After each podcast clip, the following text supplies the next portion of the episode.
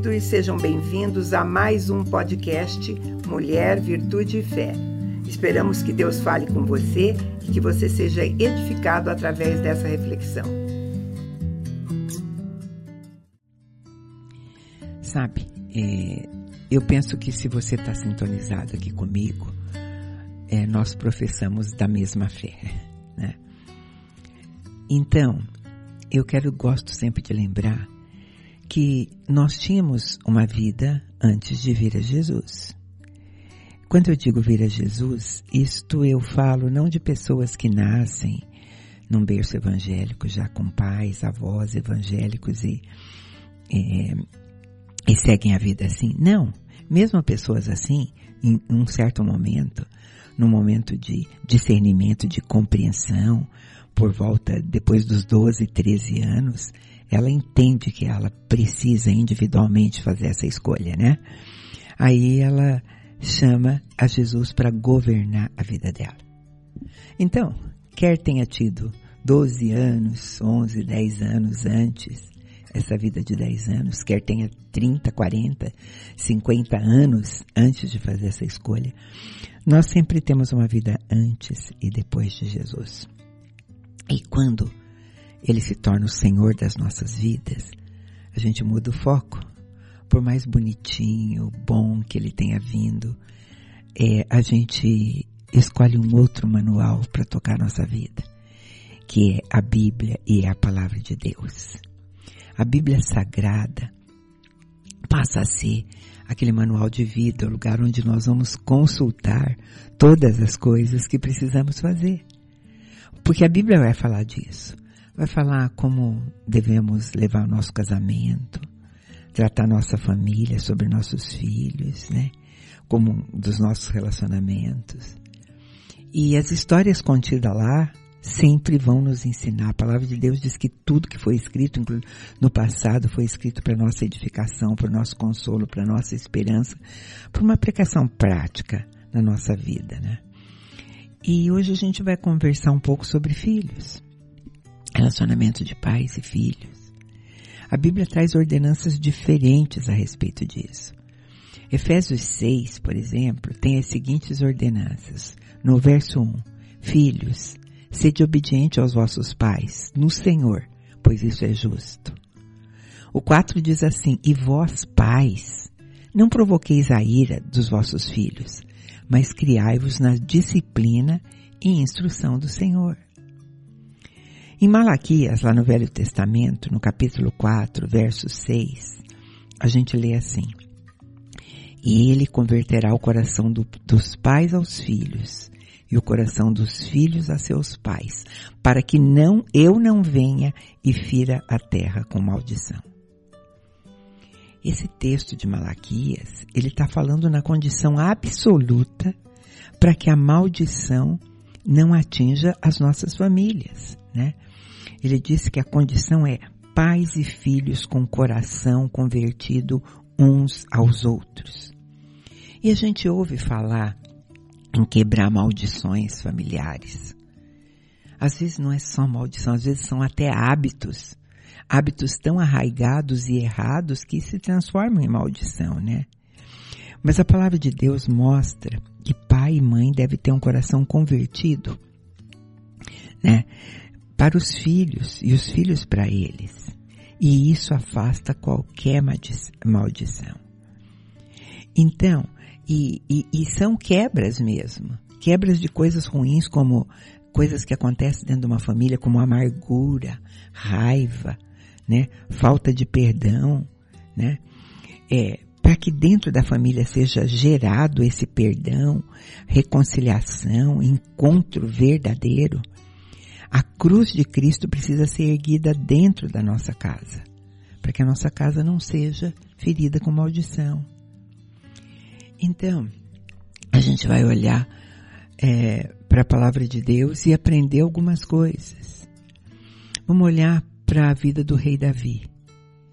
O rei Davi era um homem muito parecido, um espelho, eu acho, de, de um homem e de uma mulher do século XXI, de hoje. Né? Uma história de tantos anos atrás. Mas olha quem era ele. Ele era um líder, ele era um homem de negócios, é, era um rei, né? Tomava muitas decisões. Um homem atarefadíssimo. Um general, um homem de lutas, de decisões. E quem sabe, não, muito estressado também. Mas Davi também era pai. E era um pai, e a gente vai olhar, bem intencionado até. A gente percebe isso pelos nomes que ele deu aos filhos deles. Vou dizer alguns para vocês. Adonias, que quer dizer aquele que pertence a Adonai, ao Senhor. Salomão, que significa pacífico. Absalão, que significa pai da paz. Ninguém põe nome, é, põe no filho nomes assim, principalmente esse que eu vou te falar, Absalão, pai da paz, pensando que um dia esse filho vai traí-lo, vai criar confusão, vai tentar destroná-lo, vai tentar até matá-lo. E eu vou contar daqui a pouco essa história para você. Mas ele colocou o nome de Ciro, que significa libertador. Eu acho que ele teve um Davi também, aquele que ama a Deus. Nome de mulheres, tinha que colocar pelo menos uma, né? Juliana, filha da graça. Davi gerou muitos filhos e eu acho que, como todo pai, sonhou o melhor para eles. Mas só que não. Não foi bem isso que aconteceu com todos eles, né? Talvez até porque ele tivesse muitos filhos, ele não tivesse podido dar a atenção que eles precisavam, porque cada filho é um filho. Cada filho é único e precisa de uma atenção para ele. Davi teve mais de 20 filhos com as diversas mulheres, né? E talvez ele não tivesse intimidade com todos. Mas eu vou contar a história de um deles, de Absalão. E a Bíblia, lá em 2 Samuel 14, 25, descreve Absalão. Diz assim. 2 Samuel 14, verso 25. Não havia em todo Israel um homem tão admirável pela sua beleza como Absalão. Desde a planta do pé até o alto da sua cabeça, não havia nele defeito algum. Uau! Né? Absalão era o homem mais bonito daquela geração, né? Então, tudo bonito, charmoso, porte bonito, cabelo bonito, a gente vai ver a descrição a respeito do cabelo dele depois. E a gente vai ver outras coisas a respeito de Absalão. Ele tinha dinheiro, ele morava num castelo. Ele tinha prestígio. Ele tinha tudo, né? Mas Absalão, ele precisava de um pai. Ele não precisava de um rei, de um sacerdote ou de um homem poderoso. Absalão não precisava de um general quase que invencível. Absalão não precisava de um homem que resolvesse os problemas do mundo daquela época. Absalão precisava de um pai que soubesse, que pudesse, que fosse capaz de ouvir as suas angústias como filho, né? Agora, Davi, embora ele fosse um homem de oração, a gente conhece, que amasse a Deus sobre todas as coisas, Davi se mostrava fraco na condução da casa dele é, é doloroso afirmar, mas Davi foi um pai omisso. E a omissão dele, como de tantos outros homens, foi a porta de entrada para uma das desgraças na vida dele e do filho dele, Absalão.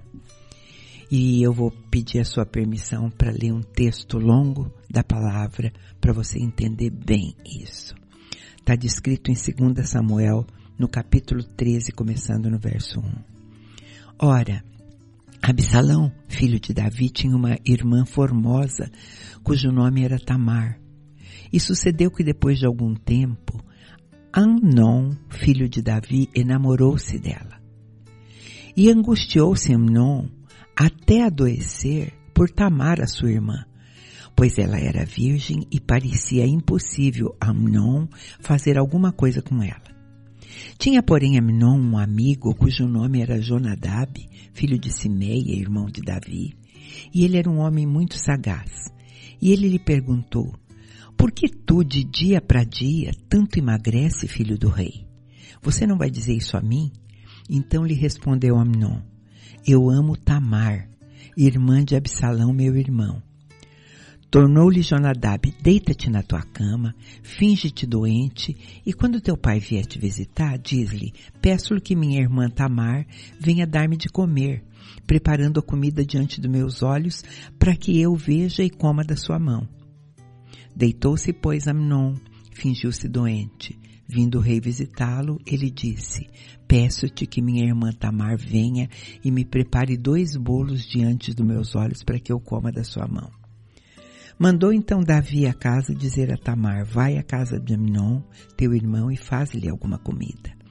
Foi, pois, Tamar à casa de Amnon, seu irmão, e ele estava deitado. Ela tomou a massa, amassando, fez bolo, cozeu diante dos seus olhos. E tomou da panela, tirou diante dele, porém ele se recusou a comer. E disse a Amnon, faz-me retirar a todos da minha presença, e todos se retiraram. Então ele disse a Tamar, traz a comida até a câmara para que eu coma da tua mão. Tamar, tomando os bolos que fizera, levou-os à câmara do seu irmão Amnon. Quando chegou para que ele comesse, Amnon pegou dela e disse-lhe, vem, deita-te comigo, minha irmã. Ela, porém, respondeu, não, meu irmão, não me forces, porque não se faz coisa assim, Israel, não faças tal loucura. Quanto a mim, onde eu levaria o meu opróbrio? É, e tu passarias por um dos insensatos de Israel. Rogo-te que fales ao rei, porque ele não me negará a ti. Todavia, ele não quis dar ouvidos à sua voz. Antes, sendo mais forte do que ela, forçou-a e deitou-se com ela. Bom, deixa eu explicar alguma coisa. É, como eles tinham mães diferentes, né? Davi era, eles eram meio irmãos. E naquela época, meio-irmãos poderiam se casar. Mas a Bíblia vem é, dizendo que ele é, sentiu uma atração tremenda por Tamar, que era irmã, era a mesma mãe de Absalão. Né? E, e ele faz toda essa trama, por isso que eu li para você, para que ele conseguisse dormir com ela. Ela o alertou, ela disse, olha, vai falar com meu pai. Podia ser dada a ele. Mas ele não quis, ele fez desta maneira e se você continuar lendo, porque a Bíblia tem essas histórias, você vai ver que depois disso ele não quis mais saber dela, que era apenas um desejo passageiro. Só que toda a corte ficou sabendo, o país todo ficou sabendo, Davi ficou sabendo e não fez nada. Absalão esperava que o pai fizesse alguma coisa, porque havia uma lei e a Itamar tinha alertado disso que previa uma penalidade grave para esse tipo de, de fato. Mas Davi não fez nada. Do versículo 20 em diante, a gente vai ver que Absalão pega Tamar, leva para morar com ele, e durante dois anos ele fica lá esperando que Davi fosse até a casa deles, levar uma palavra de consolo a respeito daquilo, confrontasse Amnon, ou fizesse, enfim, tomasse alguma providência e nada disso aconteceu. E porque nada aconteceu, Amnon, por ser o primogênito, ele poderia herdar o trono de Davi. Então esse foi o limite para Absalão. Como é que uma pessoa com esse caráter, que fez esse tipo de coisa, ainda poderia herdar o trono? O diabo encheu o coração dele de ódio e ele começou a planejar a morte do irmão. Agora eu, uh, isso está em 2 Samuel, você pode ler. Eu vou resumir essa história para você. Passado dois anos, e ele pensando em como matar o irmão, ele resolve programar uma tosquia e pedir ao rei que todos fossem junto, o rei, os seus servos, a toda a família. Aí Davi disse para Absalão que não, que não fossem todos porque ia ser muito pesado para Absalão. Ele teria que fornecer comida para todos, né? É, aí Absalão disse para ele assim, deixa ao menos Amnon, meu irmão, ir comigo. Este vale a pena eu ler para você. No verso 26 de Samuel 13, disse-lhe Absalão, ao menos deixe ir conosco Amnon, meu irmão. O rei, porém, lhe perguntou, para que iria ele contigo? Mas como Absalão instasse com o rei, esse deixou ir com ele Amnon e os demais filhos do rei.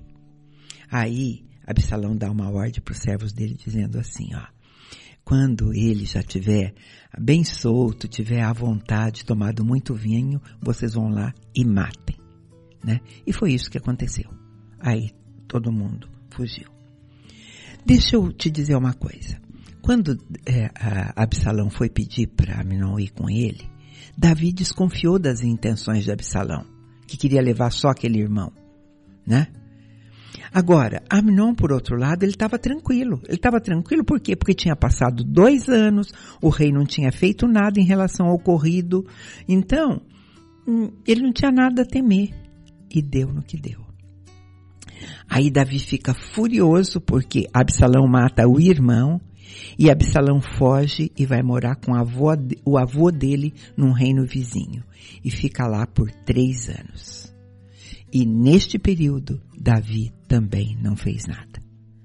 Não chamou o filho, não o confrontou, não o censurou, não o encarou, não tratou do problema. Depois desse tempo, Absalão manda um recado. Absalão diz assim: não dá, faça alguma coisa. Absalão diz assim: eu não quero mais viver aqui, né? Eu, eu preciso voltar, é meu lugar, faz alguma coisa. E Davi faz. E eu vou ler para você o que Davi fez. Em 2 Samuel 14, começando no 21, diz assim: Então o rei disse a Joabe: Eis que faço o que pedes. Vai, pois, faze voltar o mancebo Absalão. E disse o rei: Torne ele para sua casa, mas não venha até a minha presença.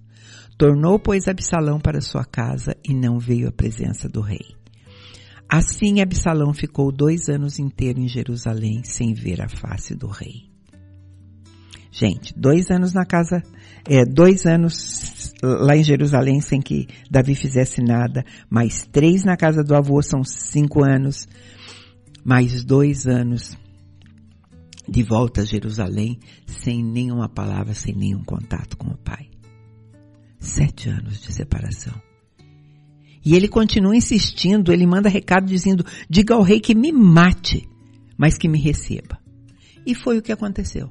Já que ele insistia tanto, eles marcam o um encontro e a gente vai ver esse encontro em 2 Samuel 14, 33.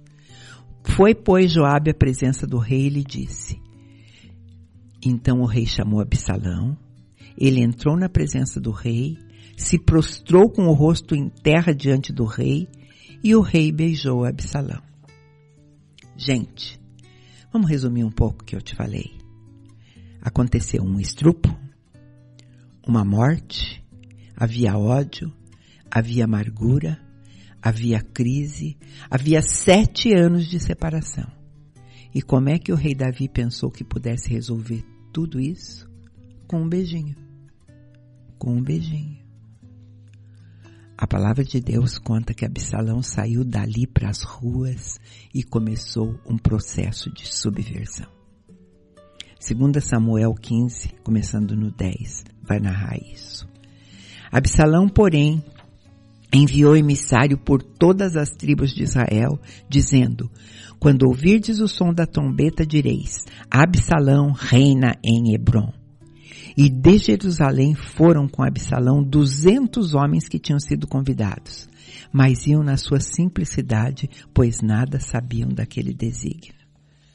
Também Absalão, enquanto oferecia os seus sacrifícios, mandou vir da cidade de Siló Aitofel, o Gilonita, conselheiro de Davi, e a conspiração tornava-se poderosa, crescendo cada vez mais o número do povo que estava com Absalão. Então veio um mensageiro a Davi dizendo: O coração de todo Israel está seguindo Absalão. Vou chamar um pouquinho de música e eu volto para fechar essa conversa.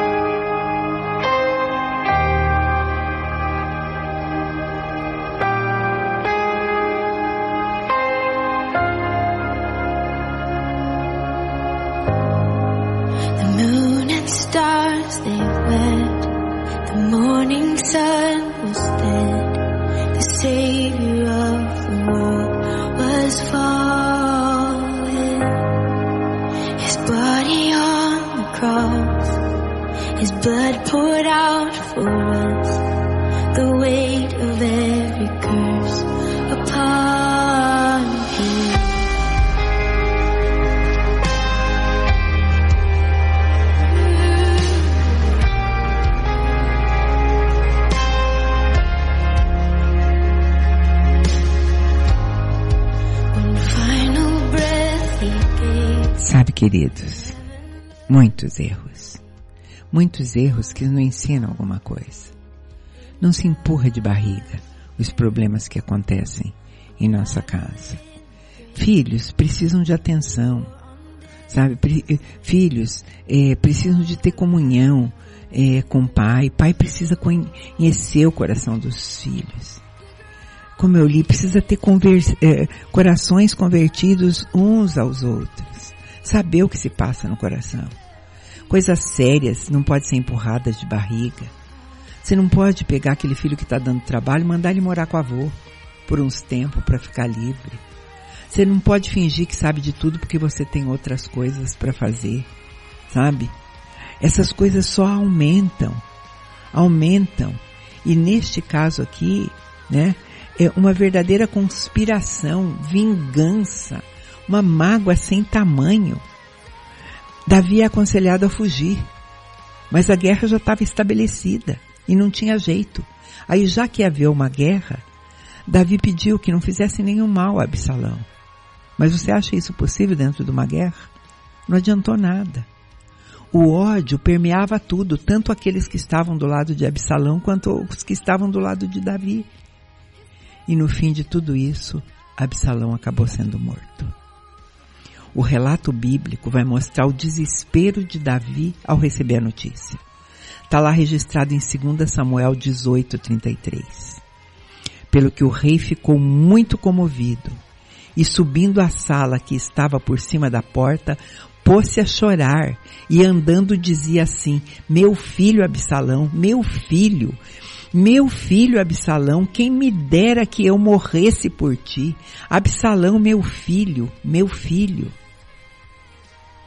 Gente, essa história é tão interessante porque desesperado desse jeito, sofrendo desse jeito, ele foi confrontado, sabe? Pelos dele, disse, olha, chorando por ele, mas ele queria te matar, ele era teu inimigo. Você vai e toma posição. Sabe, ainda tem que agradecer quem matou o filho. Eu estou contando a história de um homem que era um homem segundo o coração de Deus. Davi se quebrantava diante de Deus em momentos certos. Davi reconhecia os seus erros.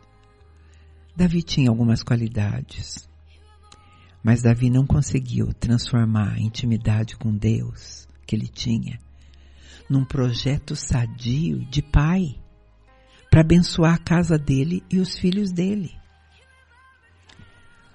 É uma história triste, é. Eu acho belíssima como drama, né? Como drama. O drama de quem? O drama de Absalão? O drama de Davi? O que que a gente pode aprender? No mínimo duas lições muito simples.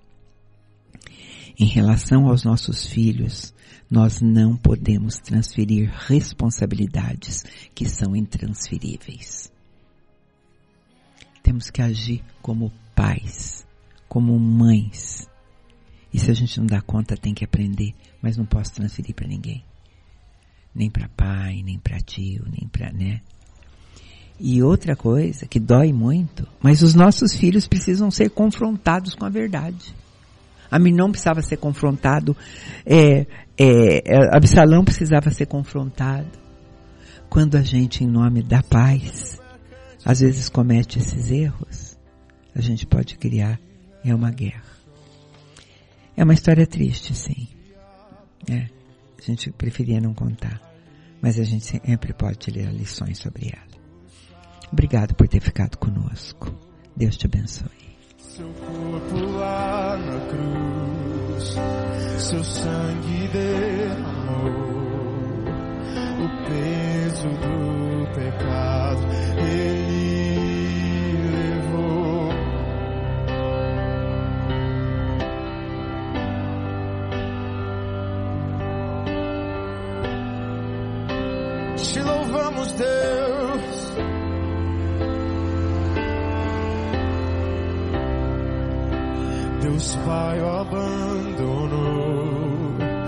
cessou seu respirar, em trevas se encontrou o Filho. A guerra começou, a morte ele enfrentou, todo o poder das trevas vencido foi. A terra, a terra estremeceu,